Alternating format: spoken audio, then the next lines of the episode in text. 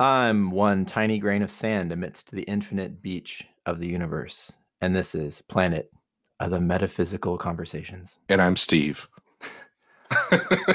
welcome, welcome, Steve. Let's talk about well, your feelings. How does it How does it feel to not have a last name? It's actually quite quite freeing. it's a very American thing. Nothing to weigh you down. How does it feel to be one person amidst all of the the ongoing tragedy of of history? yep, that's very Herzog. As if you haven't guessed, today we're talking about Werner Herzog. How you doing, Dave? I'm good. How about you? You seem like you've been busy lately. Yeah, this last week at work has been absolutely crazy and i messed something up and caused a huge problem so i had to help help fix that i was actually off off the grid for most of the week my family and i took a little like a little winter break and went and rented a cabin in the woods up in Cazadero. This place was only heated by uh, a wood burning stove, so it was like constantly burning wood. Definitely cold, but it was kind of it was kind of nice to be watching all of these Werner Herzog films about uh, you know, the struggle against nature while I was struggling against nature. Um, yeah. Were you anywhere like, near La- Lagunitas, California? Yeah, I mean Lagunitas was south, probably like half hour south. Okay, because uh, that's we're we're going to talk about Klaus Kinski, and uh, that's where he died in 1991. Was in Lagunitas. Oh, really? Yeah, I didn't know that. So he lived in uh, Marin County. Interesting. Yeah. Les Blank, who um, did Burden of Dreams, the documentary about mm-hmm the making of Fitzcarraldo that we'll talk about, um, lived in Berkeley. Oh, and interesting. I think, yeah, I think he lived here until he died. So a lot of Bay Area connections.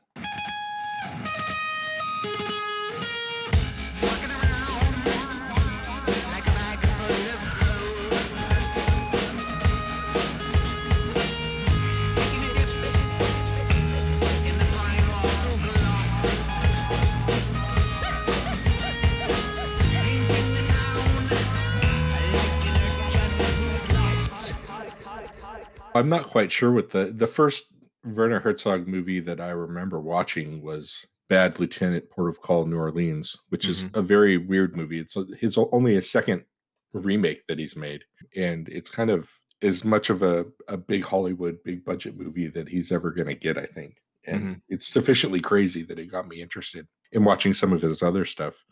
But once you start watching his documentaries and you hear his delivery and his voice, it's hypnotizing. You know, he he talks in complete sentences.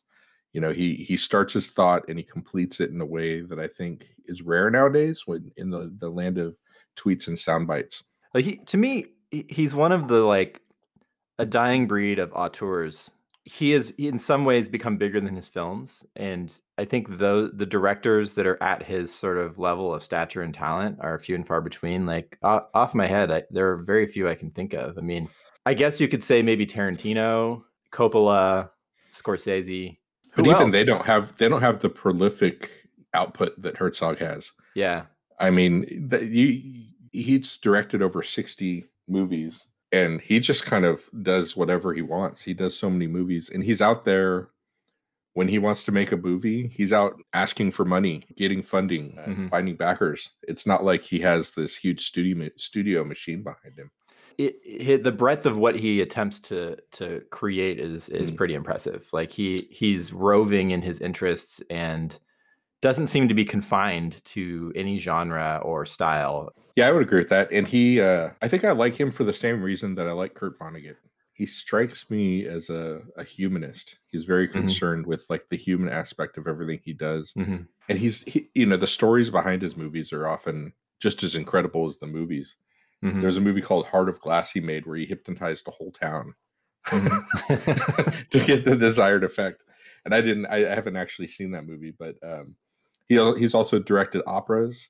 He he strikes me as being like good natured and kind, but then he's also there's a, something underneath the surface where he's obsessive and a little bit sinister. The first time I my first sort of first encounter was in college. I I was a Latin American history major. I'm sorry, Latin American history minor, and we were talking about the rubber boom and mm. Manaus specifically. And Manaus is this was this sort of tiny town smack dab in the middle of the Amazon that for a few years became insanely rich and was called the Paris of the Americas. And then it kind of faded into somewhat obscurity for a while because rubber trees were smuggled out of Brazil and planted in Southeast Asia, and the, they no longer had a monopoly. But in any case, Manaus, as, as sort of the Paris of the Americas, um, had an, had an opera and became had a lot of the trappings of like European high society. And the opera in Manaus plays prominently in the movie Fitzcarraldo. And so mm-hmm. in this in this Latin American history class, we actually watched Fitzcarraldo and we watched the Les Blank documentary on Fitzcarraldo about the making of the film um, because it has so much to do. It's so it's so grounded in that in that specific time of you know the the rubber boom in South America. I think the documentary, like to me, is is almost it's not better than the film. They're like you have to watch them in tandem. I think you're absolutely right. I watched the documentary right after watching Fitzcarraldo, and this is the first time I'd watched Fitzcarraldo all the way through, and it's really incredible the lengths he went through. And I, I love that at first he had uh, Mick Jagger cast in the movie. Yeah. And then he, he dodged out and was like, I just can't replace Mick Jagger. Yeah. So he got rid of the character. the bits that they showed in the documentary, he almost struck me as like a, a type of Renfield character who was mm-hmm. sort of deranged and hanging off the, the main character. Yeah. Yeah. Um, totally. But uh, in, in, the movie, a man got shot by an arrow by angry natives because they were in the middle of a, a border war during the and filming of the movie. During the filming of the movie, what did I say? then a man got bit by a, a, snake, a poisonous snake, and had to cut his own foot off in the moment in order to save his own life. I think it's fascinating because I think that the the making of Fitzcarraldo is a perfect encapsulation of what makes Werner Herzog like so special, right?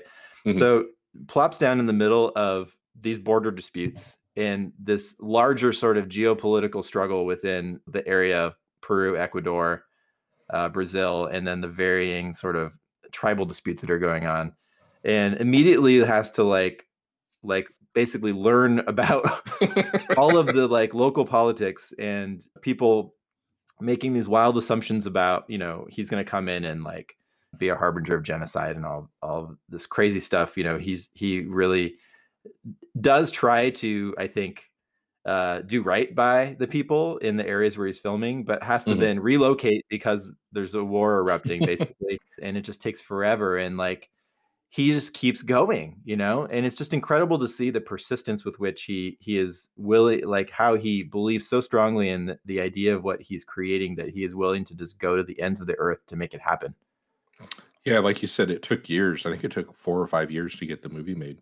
And just to recap the plot of the movie, which I guess we should get to. yeah, in the movie, the this character Fitzcarraldo is Fitzcarraldo is obsessed with opera, and he wants to bring opera to the natives of South America. So he's he's Irish, right? I think supposedly yeah. in the movie. Although Klaus Kinski has a, quite, quite the German accent, but um, yeah, he's based on an, a, a real person who is Irish who did this. So he he he buys a riverboat and brings it upriver and has a plan to take it over a mountain to an inaccessible river so that he can inter- so that he can um, begin the rubber trade on that river and then use the money to build his opera. Werner Herzog, being the author that he is, he actually took a riverboat that was bigger than the one than the, that the guy did in real life, and he used the the natives as extras and actually moved it over the mountain. it's he's he like refused to use miniatures because he he he said people won't believe it. Like people people can sense when something is real and so we have to actually move this boat because or else it's just going to feel fake. And but in the real fitzcarraldo took the boat apart and yeah. and herzog was like no we're not going to take the boat apart. We're going to just lift the whole thing as is over the mountain. Well the, and the whole genesis was this vision he had of bringing the boat over. So yeah he he he he he, he went hard mode in a way that the original guy didn't even do. It's incredible. So klaus kinski like the so klaus kinski is is the star of fitzcarraldo but what was the star of i believe four of werner herzog like mid-career movies like his mm-hmm. his some of his biggest movies and and one of the sort of defining features of the filming of this movie is that Klaus Kinski is a madman in real life and is yeah. insane. And apparently, one of the like chiefs of the tribes that they were working with like offered to kill Klaus Kinski, and and Herzog thought about it and then said, "No, I don't think we'll kill him." now Klaus Kinski is an interesting guy. He, he he he was found by Herzog doing live. Well, he was found originally seen in this war movie where he uh, did a performance as a lieutenant who has to execute one of his men. A bad um, lieutenant. Um, and uh, when he went to hire him for uh, Aguirre, The Wrath of God, which is the first movie he did with him, mm-hmm. Kinski is touring Germany doing a one man show as Jesus, where he just screams at the audience. and they have a clip of it in one of the docu- in the documentary about Kinski that he made, where he's screaming at the audience, "I am not your superstar." Oh my and, god! Like, threatening him. But uh, they amazing. lived they lived together for a while. Herzog ended up doing a documentary about Kinski eight years after Kinski died. Mm-hmm. And in the documentary, he goes to visit the house that he lived at with Kinski and he's explain he explains how Kinski locked himself up in the bathroom for 48 hours and just screamed the entire time and reduced everything down to dust. and uh, Kinski later wrote a book where he he wrote all sorts of really nasty things about Herzog. And Herzog came up to him. He's like, "Why'd you say all these things about me?" He's like, "Nobody would buy the book if I didn't write bad things about you." But Herzog recounts one time he was so frustrated with Kinski he seriously considered firebombing the guy's house.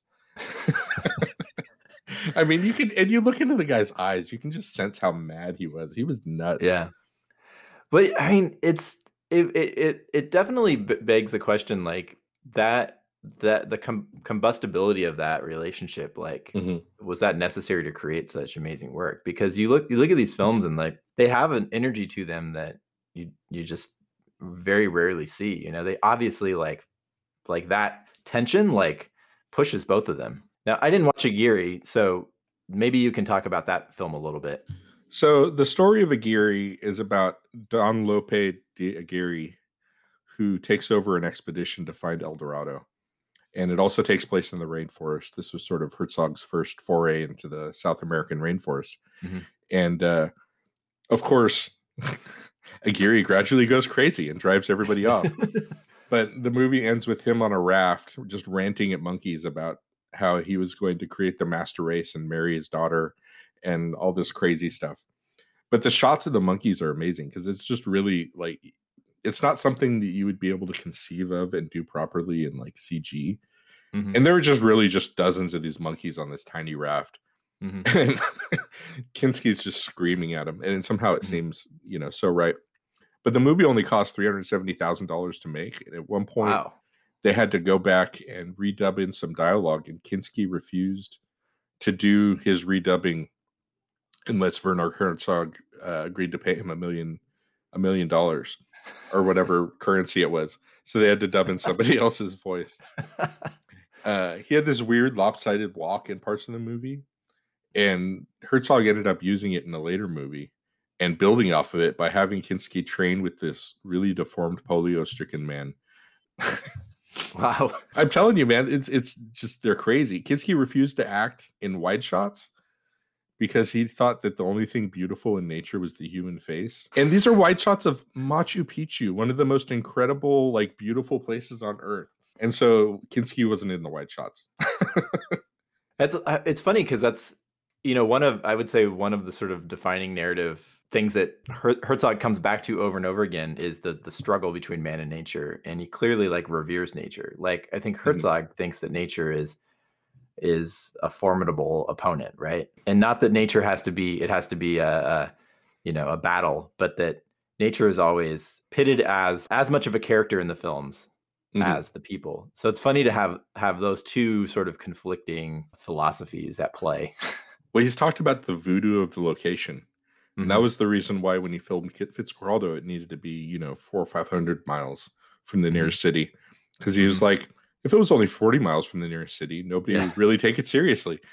it, well, he, he believes, yeah, he also believes like that it, it affects the actor's performance. Like if mm-hmm. the actors aren't in the actual location, they won't like their performance won't reflect that on a on a sub level right and so mm-hmm. they need they need to be in the place they, that they are in the film before we move on to talking about some of the non kinski films let's talk about nosferatu So this is one of his two remakes, right? And it's the Mhm. remake of the uh, the Murnau film from 1922, which is arguably the most famous silent film of all time. and I've heard it called by people like the least need of an update. Mhm, Like it still holds up really well. Mhm. now, Um, neither of us watched the original, right? I didn't. No. So I watched hard- it years ago, but to- not not long, not close enough to where I could talk about it. yeah. So it's So- hard to really compare them, but I, I, you know, the this version was beautiful. Like it was really captivating. so, so the plot of the movie is there's this little girl and she's lonely and she uh her, her next door neighbor has a, an automatic vacuum that runs over a squirrel which gives the squirrel superpowers then uh the super the superpowered squirrel ends up bringing her and her parents back together you know actually that nellie made me watch the movie flora and ulysses partway through partway through nosferatu so i think i might be getting confused Amazing. I Um, love that like interlude. Like like you it's an intermission, right? And then you get like a little palate cleanser. uh, no, so it's this it's the Dracula story, um, but it's very much the Dracula story is filtered through the original Nosferatu Nosferatu movie. Everything's really modest and grounded. yeah, I, I I think I texted you and said that I felt like it was the most like plausible of the Dracula tales I've ever seen. And by that I mean that at every turn you can kind of be like, okay, I can see why that character made that decision. Well, and for a vampire movie, it's not really that gruesome. There are some Mhm. scenes of Dracula sucking on the neck of Lucy, who uh, is the stand-in for the Mina Marie character. He kind of combines her and the Lucy character from the original story. Um, but really, there's hardly any blood in the movie. But the you know, without going into spoiler spoiler territory on this though, the ending is quite different than than the actual Bram Stoker Dracula. Correct. Yeah. One I thing mean- that stru- struck me is Van Helsing is useless. I know, right? He's always made out to be like this superhero, and Hugh Jackman made a movie about him as being like this superhero. Uh, and in the book, he's really like the driving force of the plot once he comes into the story. Mhm. And in this one, he's really useless. He just stands Yeah. around going, "We need to verify this with science." And yeah, I do like that that Lucy was was kind of turned into the heroine of the story and becomes the real driver of the plot. So that that's kind of cool to see, you know, turned into sort of a female driven yeah. film at the end. Now, what's what's interesting to me too is in the original story, the that character's name is Mina, and her friend is Mhm. Lucy. And in the movie, there's a character named Mina, but it's a young guy who ends up dying. So it, it's just a weird change. Mhm, mhm. we talked about this a little bit off, air, but there's there's really a striking scene towards the end of the film, filtered through our current time of living in the COVID nineteen pandemic. Mhm. You know, the one of one of the parts of this plot is that Dracula kind of brings the plague along with him wherever he goes. Mhm. Um, and so there's there's a scene of people that are that are already know they're sick and they're doomed to die, and they're just kind of out amongst the sea of rats, like having this fancy meal. And it's really, really, really unsettling to think about the sort of like debates that we're having now about like eating outdoors and and getting back to like quote unquote life is normal and i don't know i was i that kind of took my breath away a bit Yeah, that was definitely, I think, for me, the most striking scene of the Mhm. movie. That and when he sneaks up on Lucy when she's sitting in her her vanity, and like his shadow precedes him by like thirty seconds. the visuals in this movie are just incredible like it really is like a visually striking and innovative film But e- Ebert described the film. He said, "Here's a film that does not that does honor the seriousness of vampires. No, I don't believe in them, but if they were real, here's how they must look." yeah yeah i mean they're definitely i mean i think it's der- like derived from the the look of the original nosferatu but Mhm. in a lot of ways deviates from the the now kind of like standard vision of what dracula looks like which i think is cool And uh, yeah, he's definitely not somebody that like teen girls would swoon over. Like, yeah like really dracula at some point got turned into this like sexual being right Mhm. which i mean you can kind of see like thematically why but like it never really sits right you know no sparkly vampires here. yeah and I think I feel like Klaus Kinski was sort of born to play this role. I mean, he Yeah. really inhabits it. totally it's gonna haunt my dreams so let's move on and talk about two other films that star bruno s now you watched The Enigma of Kaspar Hauser, and I watched uh, Stroszek. They both mm-hmm. star Bruno S. And tell us a little bit about this actor and why Werner Herzog had him star in, in both of these roles. So he spent 23 years in an insane asylum.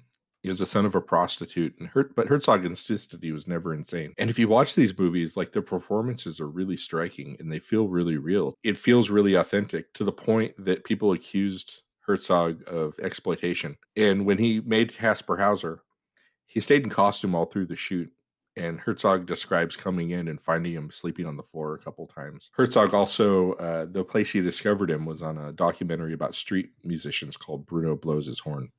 Kaspar Hauser is about a guy who, it's based on a historical event of this guy who sort of appeared in town one day and claimed he had been, he, had a note that explained mm-hmm. that he had been uh, trapped in a basement and not allowed to leave for his whole life. He was 17 years old. Mm-hmm. Uh, and he only had a toy horse to occupy his time. And the, one of the mm-hmm. only words he knew was horse. but uh, in that he was devoid of all contact except for a man who just would wear a black overcoat and a top hat who fed him. And there was there was this debate over like why was he locked up? Was he a royal bastard? Was it all a scam? Mm-hmm. Um, and the movie The Enigma of Kaspar Hauser takes it very takes it very much at face value that mm-hmm. he is who he says he is. But uh, and a lot of the movie is derived directly from the text of letters written by the people who were involved. Uh, there's a really striking scene in the movie where there's this logician who's trying to teach him about the finer points of logic, and the guy's like really proud of himself, right? And he's telling mm-hmm. he's like, "There's two towns. There's one where people only tell the truth, and one where people only lie. And you meet a guy on the road, and you have to figure out what town he's from." What what do you, what would you ask him? And he's looking for this really complex logic logic quest logic answer involving a double negative. And Kaspar Hauser's like I would ask him if he is a beetle. Like pisses the guy off. He's like that's not the way this is supposed to work. But yeah so can you talk about Stroszek a little bit? Yeah, so Stroszek starts and the the title character is is Bruno S. His name is um, Bruno Stroszek, and he's getting out of jail. And you never know what he's in jail for, but it's implied that he's an alcoholic. So immediately he gets out of jail, goes to a bar, and sort of like strikes up a conversation with a prostitute who he's already friends with, and she's kind of in trouble with her pimp. So he invites her to come live with him, and he lives also with this older man who's like a friend. The first part of the movie is basically about them being harassed by these pimps. And then they decide the old man has a nephew that lives in America, in Wisconsin on a farm. So they decide that they're going to move to America. And so the the middle part of the movie is is about them on this journey to a new land and kind of about their wonderment of you know, leaving Germany and coming to America and they're optimistic. So part of it is about the this experience of chasing the American dream. Quickly realize that in mm-hmm. most of the uh, American dream movies, the American dream is not for all and it's, it's kind of a false bill of goods. But the movie at that point is kind of about the, the breakup of their friendship and about their expectations for America. And it has a very famous, striking final scene with that is just a dancing chicken. I, I didn't watch any of the documentaries beyond Burden of Dreams, which was not actually a documentary by Werner Herzog. It was about Werner Herzog, but mm-hmm. maybe you can talk about some of them because he's done quite a few. So there's the Grizzly Man that came out a few years back, and it's about a guy named Timothy Treadwell. And all the footage is actually shot by almost all the footage is shot by Treadwell himself. Mm-hmm. And Herzog compiled it from 90, like almost 90 hours that the guy had filmed. And for 13 summers, the guy went and would live in Alaska with the wild animals, mm. especially mm. bears and foxes. And throughout the movie, this character of Treadwell really starts to manifest itself. But one of the the big happening at the end of the movie is Treadwell, Treadwell's mauled to death by one of the bears that he's befriended. Mm-hmm. And not just mauled, he's decapitated and shredded into a bunch of little pieces. And oh then the God. bear also killed his girlfriend. And Herzog, you know, in explaining why he was drawn to this subject, said, "I've seen this madness on a movie set before, and it just it brought me back to Klaus Kinski."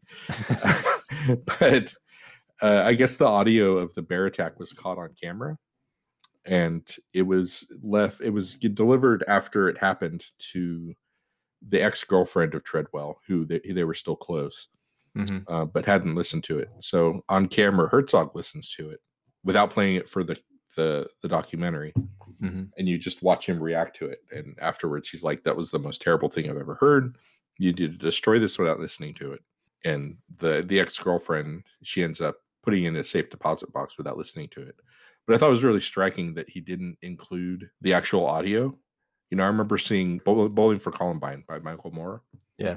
and he plays the footage of the Columbine massacres. It left me thinking, how would have Herzog played that differently? And I Mhm. almost feel like he would have left the footage of out and focused on the impact that it had on other people. Mhm. You know, Michael Moore's documentary is powerful for its own reasons, but it, you know, it led me to think that you know there might have been a better way to do it. if you if you are being guided through the story by someone and then you see the emotional impact on them like in some ways that is probably like more impactful right because you've Mhm. you've trusted this person or in some way that they're they're your guide right and you know timothy treadwell he's really allowed to sort of explain himself there's not a lot of editorializing and a lot of the, the decisions this guy makes are questionable at best Mhm. but the end product is you get this really robust picture of a, a person who just wanted to sort of find his place in the world. Another documentary I watched was Encounters at the End of the World, and it, it- it's it, it's funny. The movie starts off with Herzog taking some swipes at March of the Penguins.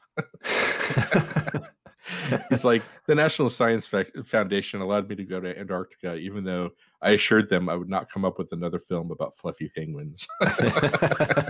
what is this film about So it's it's sort of there's two aspects to it. On one hand, there is a lot of footage that I don't know if he or a cinematographer or one of the divers took, but of the animals that are the, the sea creatures that are living under the ice uh, in Antarctica, Mhm. and they're like way weirder than anything that was in the Aliens of the Abyss of the, the Abyss movie by Cameron Mhm. you know it's just it's really striking you know and it's just somebody going through with the camera and you see all these really weird sea star looking things and you know it was it was just a really alien world and then on the other hand a lot of it's focused on the people that are drawn to be in antarctica Mhm.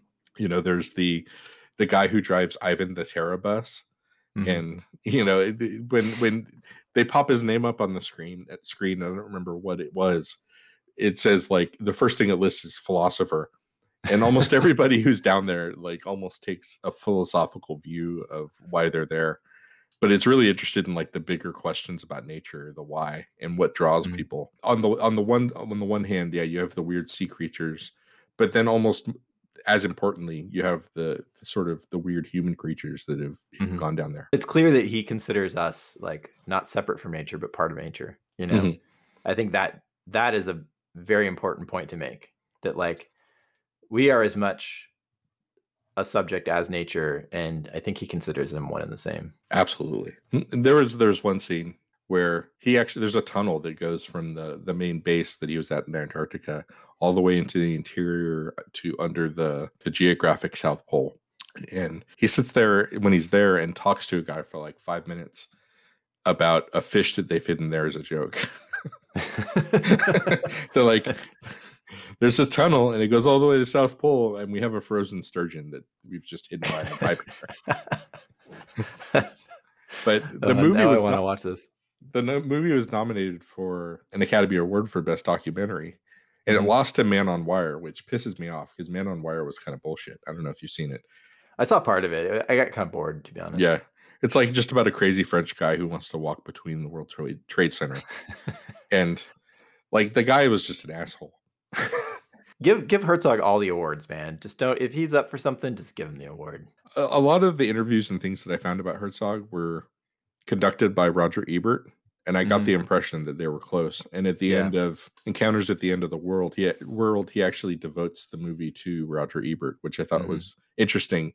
A filmmaker devoting a film to a critic. I think Ebert really respected that. Like, if you if you were gonna watch one of his film Herzog's films, like you would always be surprised and challenged. Mhm. To a critic, I think that's what you want, right? Mhm.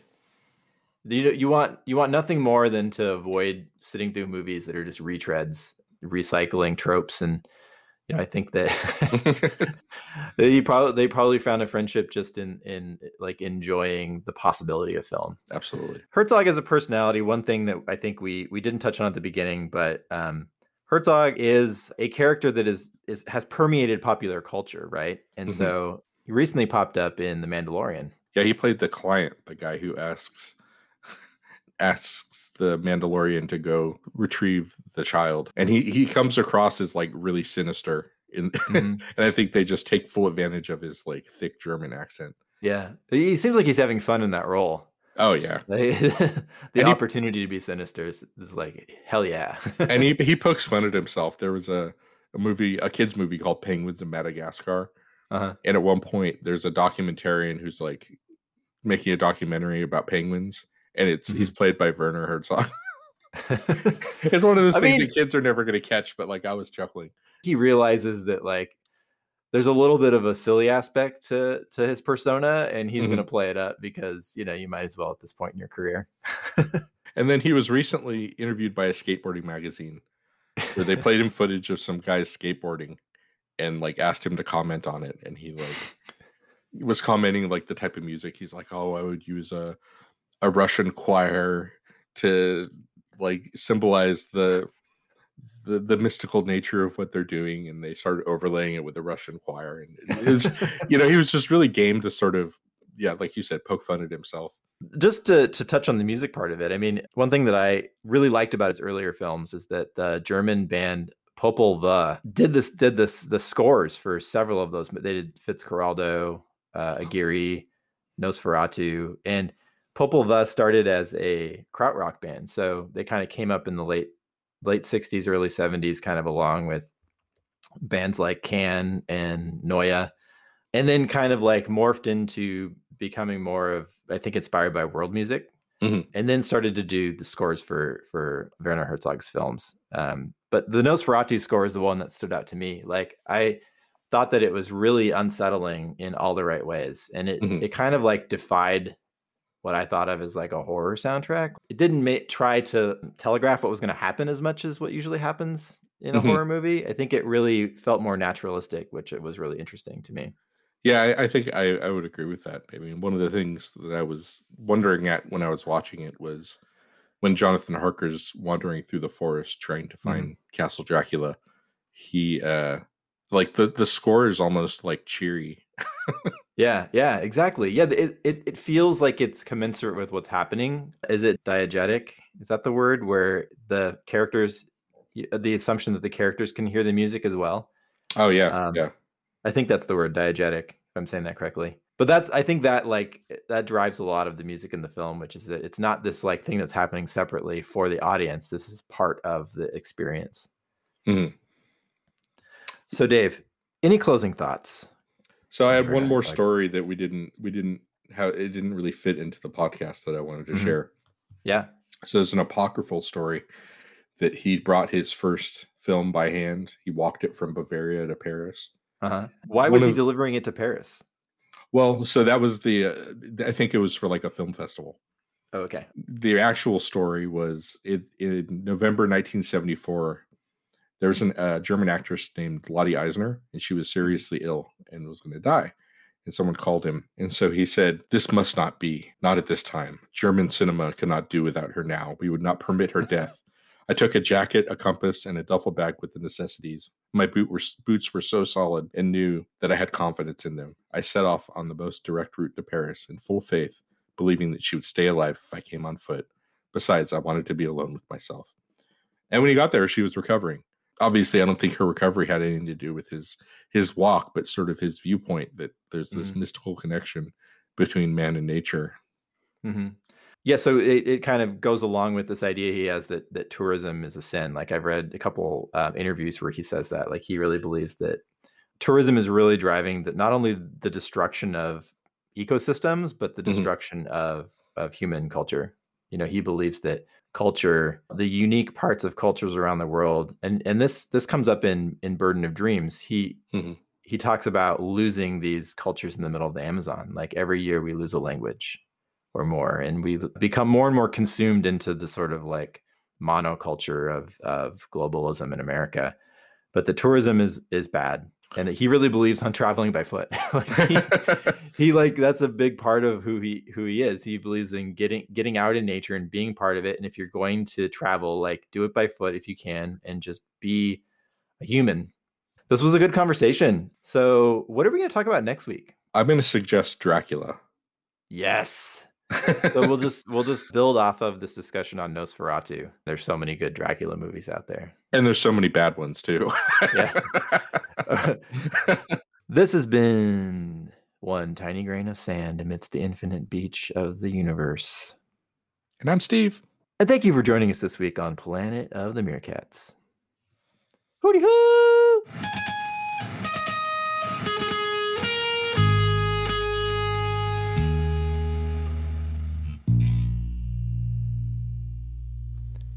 Planet of the Meerkats is produced by Neil Freeze and David Garrison, and our theme music is by Tawny Frogmouth.